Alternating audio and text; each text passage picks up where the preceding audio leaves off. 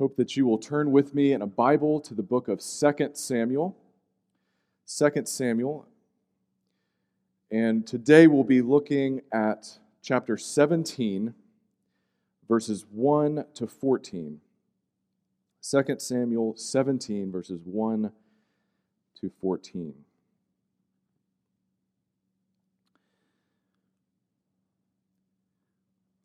We are continuing to look at the story of David's son Absalom.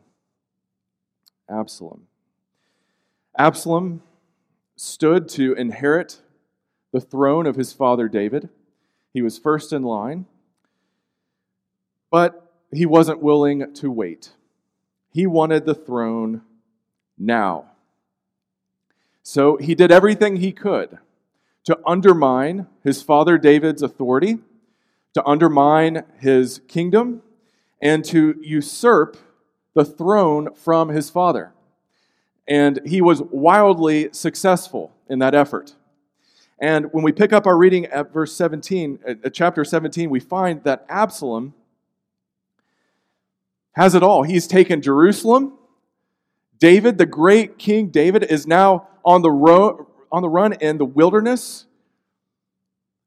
Absalom has it all. He has the throne, he has the majority of the people on his side. There's only one thing he lacks now. He's taken the throne. Now, all that remains is to take the life of his father David. A wicked scheme, to be sure, but one that he doesn't want to get wrong. He knows that his next move is critical. He knows that his next move calls for wisdom and discernment. He doesn't want to make a mistake. He doesn't want to come to regret what he's done. And that's something that we all want. No, we're probably not conspiring wickedly like Absalom, but we all want to live with less regret, do we not? And if possible, no regrets. And to live with no regret, we know that we need wisdom, we need discernment. No one sets out to make foolish decisions generally. When it comes to our finances, when it comes to our relationships, when it comes to any decision that we make, we don't want to be foolish. We want to be wise. We don't want to have regrets. And that's what Absalom wants. And the scripture shows us what it means to learn to live with less regret. But the reality is, we are finite sinners living in a fallen world. And while we can look back in hindsight to evaluate the past, our memory is always skewed or limited at best. And we certainly don't have foresight to look into the future. We are finite and we're sinners. We're all driven by what is in our own best interests. We're all prideful in our hearts. And so, in this life, many of the decisions you make and that I make as finite, fallen sinners living in a fallen world will be tainted by regrets. We need to know that. There's no avoiding that, it's inevitable many of the decisions that you make will be tainted by regrets. But what I hope to show you today and to convince you of today is that there is one decision, one decision that you will never, ever come to regret. And that decision is this surrendering the entirety of your life to the Lordship of Jesus Christ. surrendering the entirety of your life to the all encompassing sovereignty and lordship of the Lord Jesus Christ. You will never, ever regret that. You will regret many other things, many other decisions, but you will never regret that decision. And I hope to show you why that's the case. So we pick up our reading together at verse 1 as Absalom seeks advice on what to do next. Ahithophel said to Absalom, I would choose 12,000 men and set out tonight in pursuit of David. I would attack him while he is weary and weak. I would strike him with terror, and then all the people with him will flee. I would strike down only the king and bring all the people back to you. The death of the man you seek will mean the return of all. All the people will be unharmed. This plan seemed good to Absalom and to all the elders of Israel. So, first we have Ahithophel's advice. Who is Ahithophel? Ahithophel was, at one time, one of King David's counselors. He was someone that David trusted and respected. And we're told just prior to this that Ahithophel's advice in these days was put on par with God. People listened to him like they listened to God. That's how respected he was. And yet, Ahithophel, for reasons that are not disclosed, chose to defect, chose to betray David. He chose to cast his lot with Absalom. So now he's on Absalom's team. And the advice that he gives to Absalom is, first of all, for Absalom to give him the authority to go out against David. Now, the way the NIV translates it is, is a hypothetical. If I were you, I would choose. But it's more clear in the Hebrew. I want you to let me choose 12,000 men and set out tonight. And I, notice the emphatic I, I would strike him. I would strike him down. Strike only the king. He wants the authority to do this himself. He doesn't want Absalom to get involved. And when you read the rest of the story, you see that this is actually really good advice. This is really good advice. It would behoove Absalom to heed it. He also thinks that it would be good for Absalom to strike now. Don't wait, strike David now. Why? Because David is weak and beleaguered. His men are famished. They're out in the middle of nowhere. They're in the wilderness. Now's the time, Absalom. Strike while he's down. And he says, don't attack all of his men. There's hope of, of bringing most of them, maybe even all of them back. This needs to be a surgical strike. This needs to be precise. Just go after David. He's the only one you really have to fear.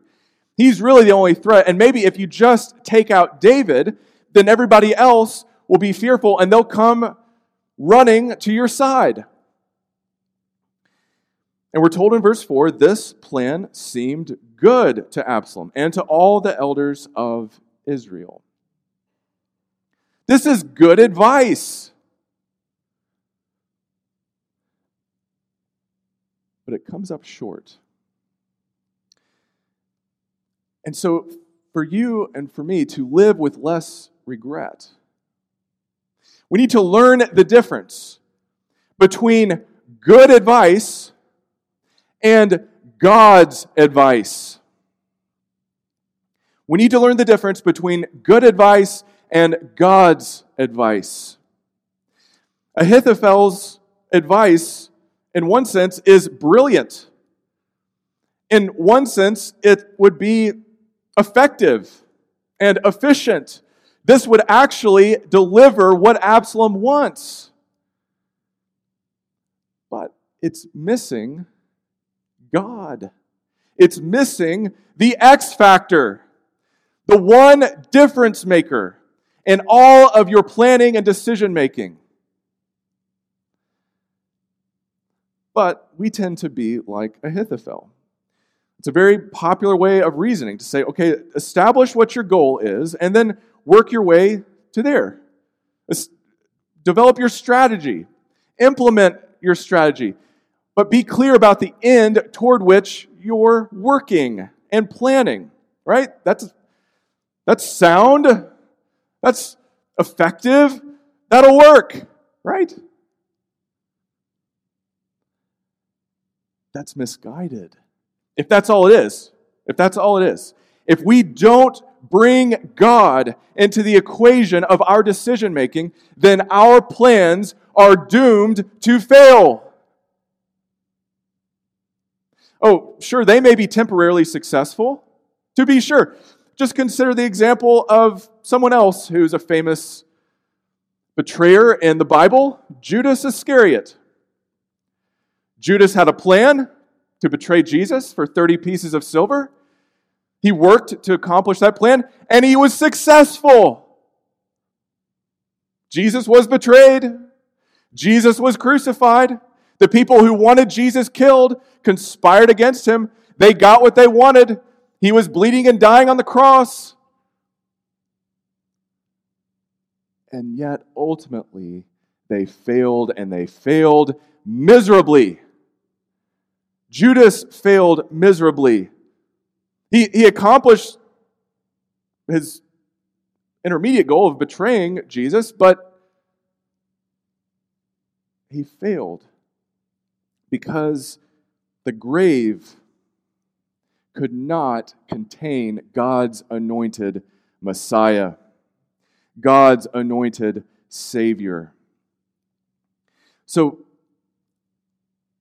don't be deceived into thinking that good advice is necessarily God's advice. Human beings can come up with some very impressive plans, some brilliant plans. But if God isn't involved in the plans, then they will ultimately come to nothing. And what we need to remember is that all of God's plans, all of God's purposes, for the entirety of history center on exalting and glorifying Jesus Christ. It's all about Him. And ultimately, the measure of the history of your individual life isn't going to be measured by your education. It's not going to be measured by your intelligence. It's not going to be measured by any one individual decision that you have made. It will be measured entirely on the basis of what you say about Jesus. Do you realize that? This is where all of history is moving. And ultimately, the judgment of God on history will depend on Jesus. Every government, every scheme, every politician, every individual life comes down to what do you say about Jesus? Did you respect him? Did you love him? Good, good. But that's not good enough. Was he Lord of your life? Were you willing to surrender everything you are and everything you have to God's anointed. At this time, God's anointed is David, but David wasn't God's ultimate plan. David is one step along the way toward God's ultimate anointed, the Lord Jesus Christ. And we must be willing to lay it all on the table for Jesus. Our career decisions, our relationship decisions, our sex life, how we spend our money. Everything. Everything. That is what the lordship of Jesus Christ entails. But you see Ahithophel, you see Absalom, they give no thought whatsoever to what God says, to what God might think, to what God is doing. No thought whatsoever. That's why this advice may be good, but it is not God's advice. Know the difference. Because you may regret following good advice, but you will never regret following God's advice. But Absalom, for some reason, wants a second opinion. And this pivot to get this second opinion turns out to be the turning point of his life. It all actually would have been different, hypothetically, if he had just followed Ahithophel's advice. But he doesn't. And he doesn't ultimately because Absalom, Ahithophel, and Hushai, David, none of these characters are really driving the story. The one who is really driving the story, the one who is really sovereign and in control over it all, is the Lord God Almighty, who governs and directs all things by the power of his will and his plans. So let's see the second opinion, verse 5. But Absalom said, Summon also Hushai, the Archite, so we can hear what he has to say as well. When Hushai came to him, Absalom said, Ahithophel has given his, this advice. Should we do what he says? If not, give us your opinion. Hushai replied to Absalom, The advice Ahithophel has given is not good this time. You know your father and his men. They are fighters, and as fierce as a wild bear robbed of her cubs. Besides, your father is an experienced fighter. He will not spend the night with the troops. Even now, he is hidden in a cave or some other place. If he should attack your troops first, whoever hears about it will say, There has been a slaughter among the troops who follow Absalom. Then, even the bravest soldier, whose heart is like the heart of a lion, will melt with fear. For all Israel knows that your father is a fighter, and that those with him are brave. So, I advise you, let all Israel, from Dan to Beersheba, as numerous as the sand on the seashore, be gathered to you, with you yourself leading them into battle. Then we will attack him wherever he may be found, and we will fall on him as dew settles on the ground. Neither he nor any of his men will be left alive. If he withdraws into a city, then all Israel will bring ropes to that city, and we will drag it down to the valley until not so much as a pebble is left. So, who is Hushai who offers this second opinion? Hushai is a friend of King David.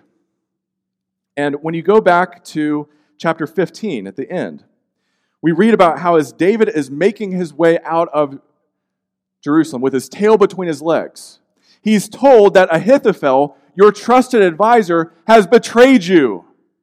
And so what does David do? First, he prays. He says, God, turn Ahithophel's advice into foolishness. But not only does he pray, he also makes a plan. And his plan involves his friend Hushai. He says, Hushai, go cozy up to Absalom Make Absalom trust you. And in this way, you will work to undermine Ahithophel and his advice. And that's exactly what we see in these verses.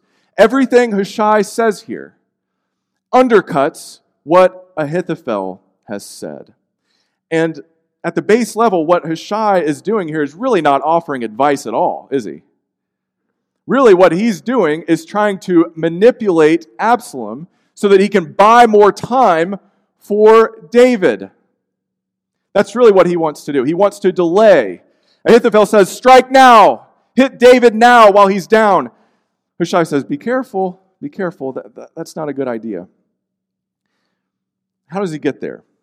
Look at the beginning of verse 8. What does he say? First word You. You know your father and his men. And if you know anything about Absalom, you have to see that this is Absalom's song. This is music to his ears. He is all about himself. He is all about his pride. He is all about his ego.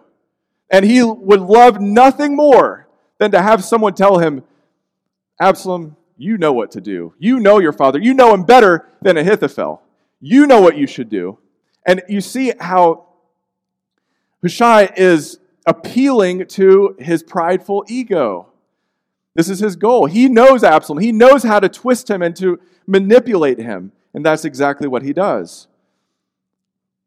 You know your father. You know he's, he's a great fighter. And you know that, yeah, they may be in the wilderness, but these are enraged, fierce fighters. Do you really think that you're just going to be able to come and sneak up on them? There's no way. That's crazy.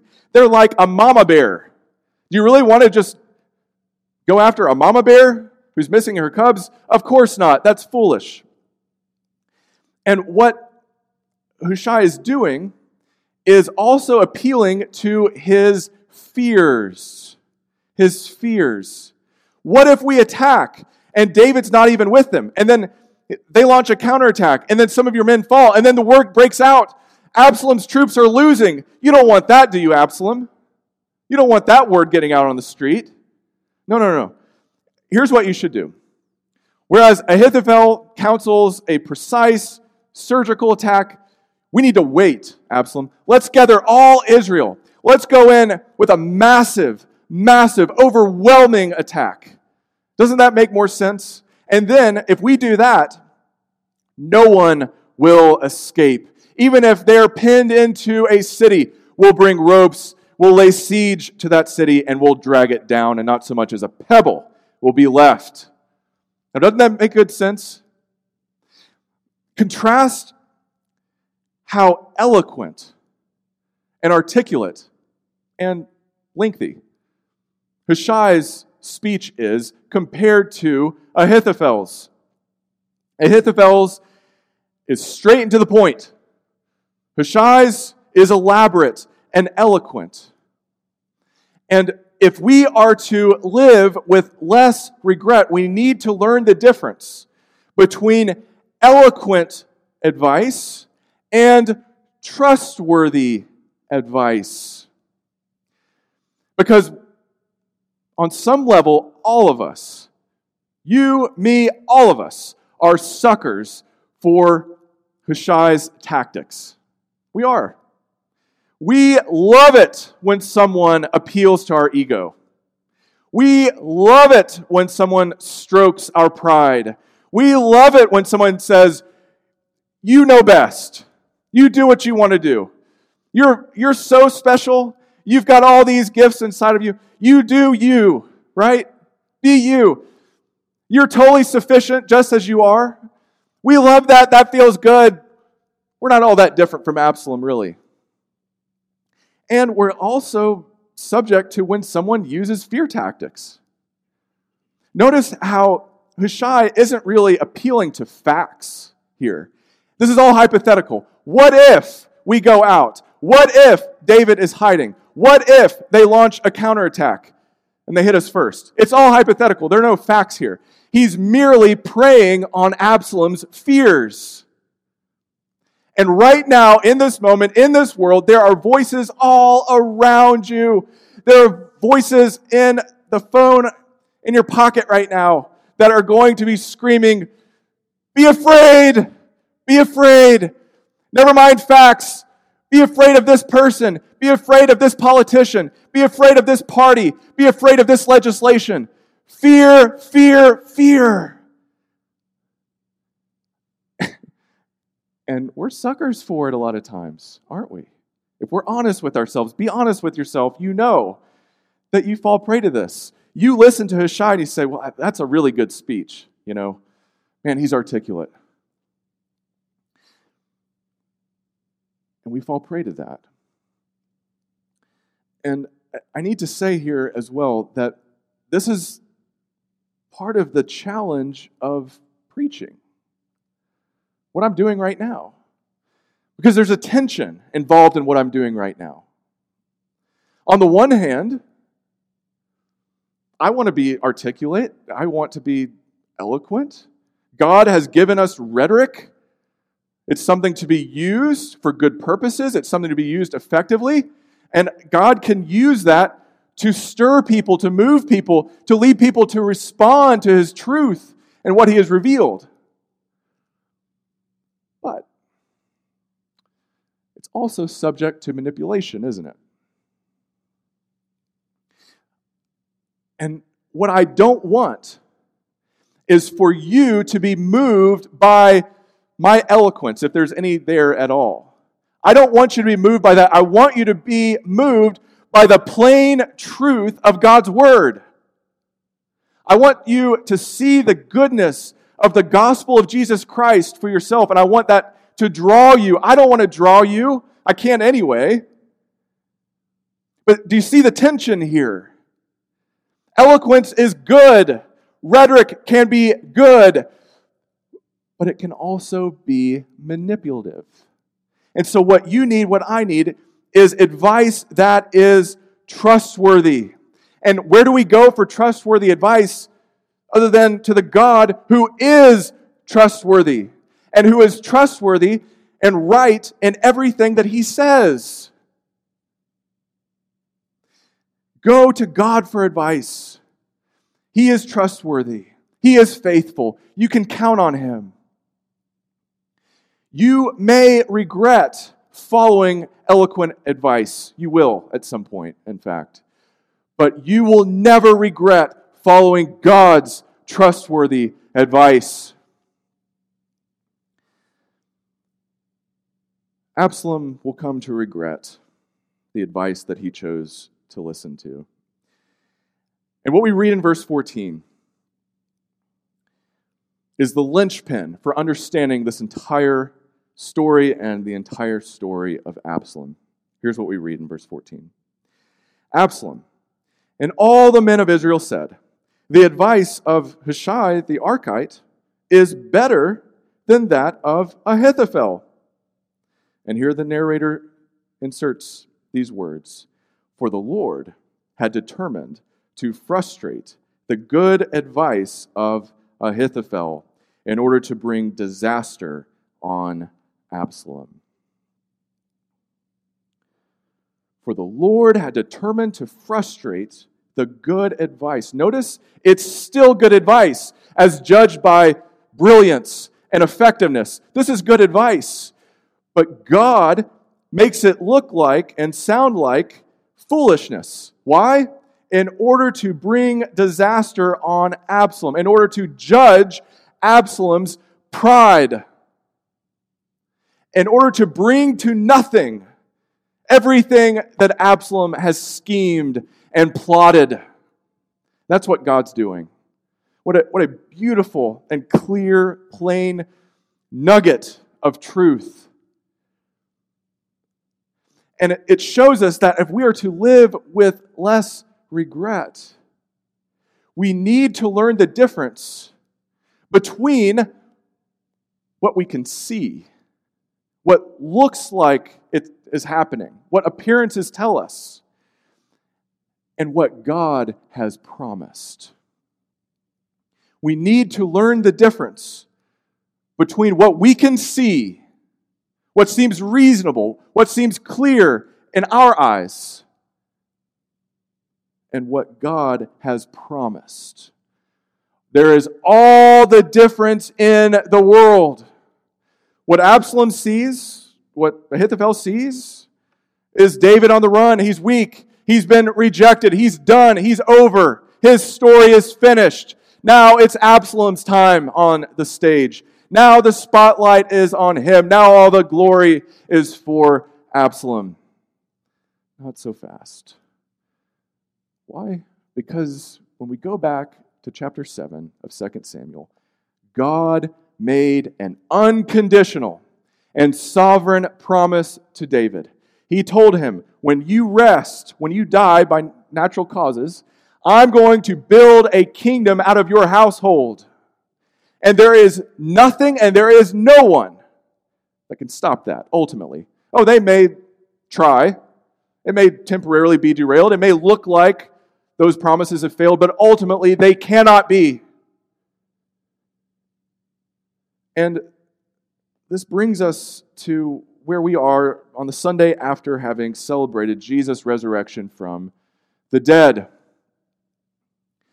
Because all that some of his disciples could see was that he was crucified and he was buried.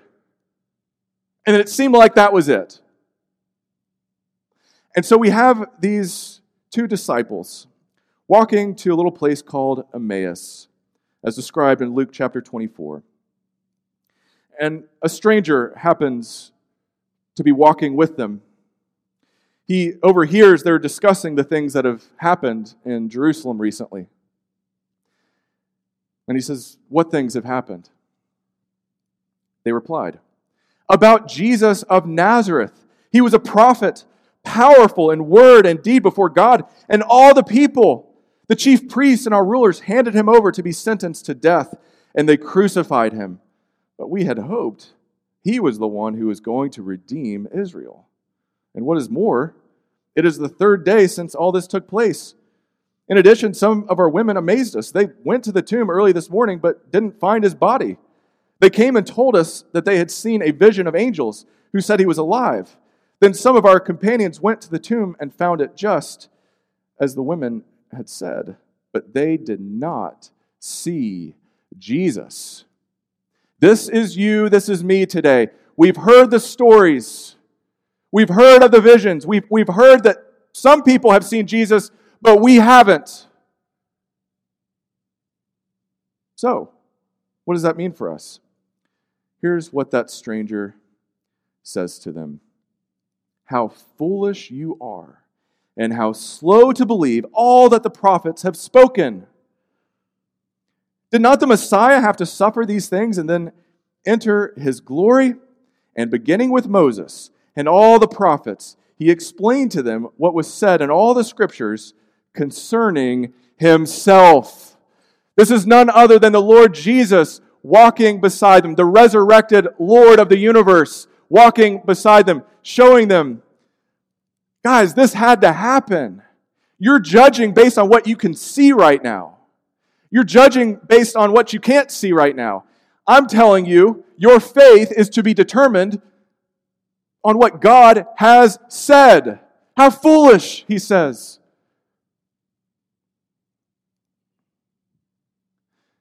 And so, right now in your life, here's the decision that is before you, before me.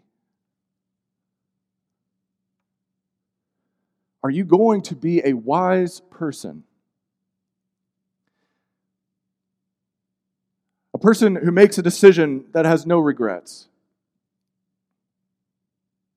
Are you going to confess that wisdom ultimately is not about your age? It's not about your life experience. It's not about your education. It's not about your intelligence. It's not about anything that you've done or left undone. True wisdom, God's wisdom, comes down to believing and living by what He has said. And what He has said all points to one person. The one person who has done for you what you could never do for yourself, and that is to make atonement on the cross for your sins, for all of your failures, to trust God, for all of your efforts to try to find good advice, to try to establish your own wisdom, to try to make your own plans, to try to live by your own wisdom. All of our failures to trust God were laid squarely upon the shoulders of Jesus Christ on the cross, and he bore them willingly for sinners like you and like me. And because he did so, God raised him from the dead so that he is the one to whom every single one of us, every single one of us must render an account before his judgment seat. And before his judgment seat, we can't boast in our plans, can we? We can't boast in our accomplishments. We can't boast in anything we've done or said.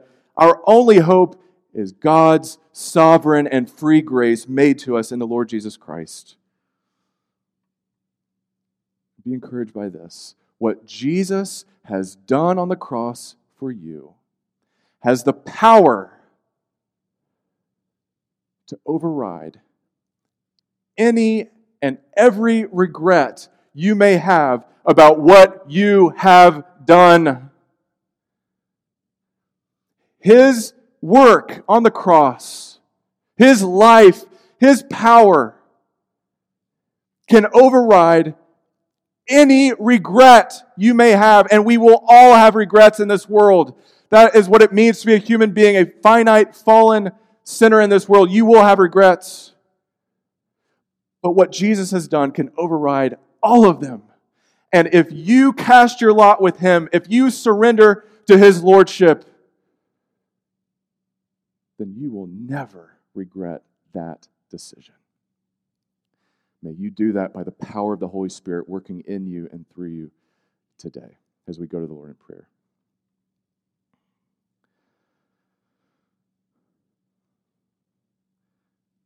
Dear Lord, as we hear these words spoken by the Lord Jesus, how foolish. Prevent us from looking down on these disciples. Help us to hear those words directed at us. For all the times that we have judged our lives, or this world, or the lives of others based on our own instincts, based on our own understanding, based on what makes sense in our minds and in our understanding we confess that that will get us nowhere. And even the most brilliant and impressive human plans will come to nothing.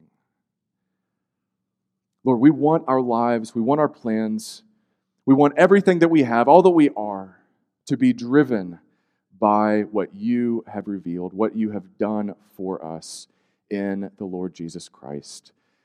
Lord, help us to fix our eyes on Him. Help us to joyfully worship Him. Help us to be thankful for all that He has done. Help us to never, ever get over it as we worship Him joyfully now. For we pray all these things in Jesus' name. Amen.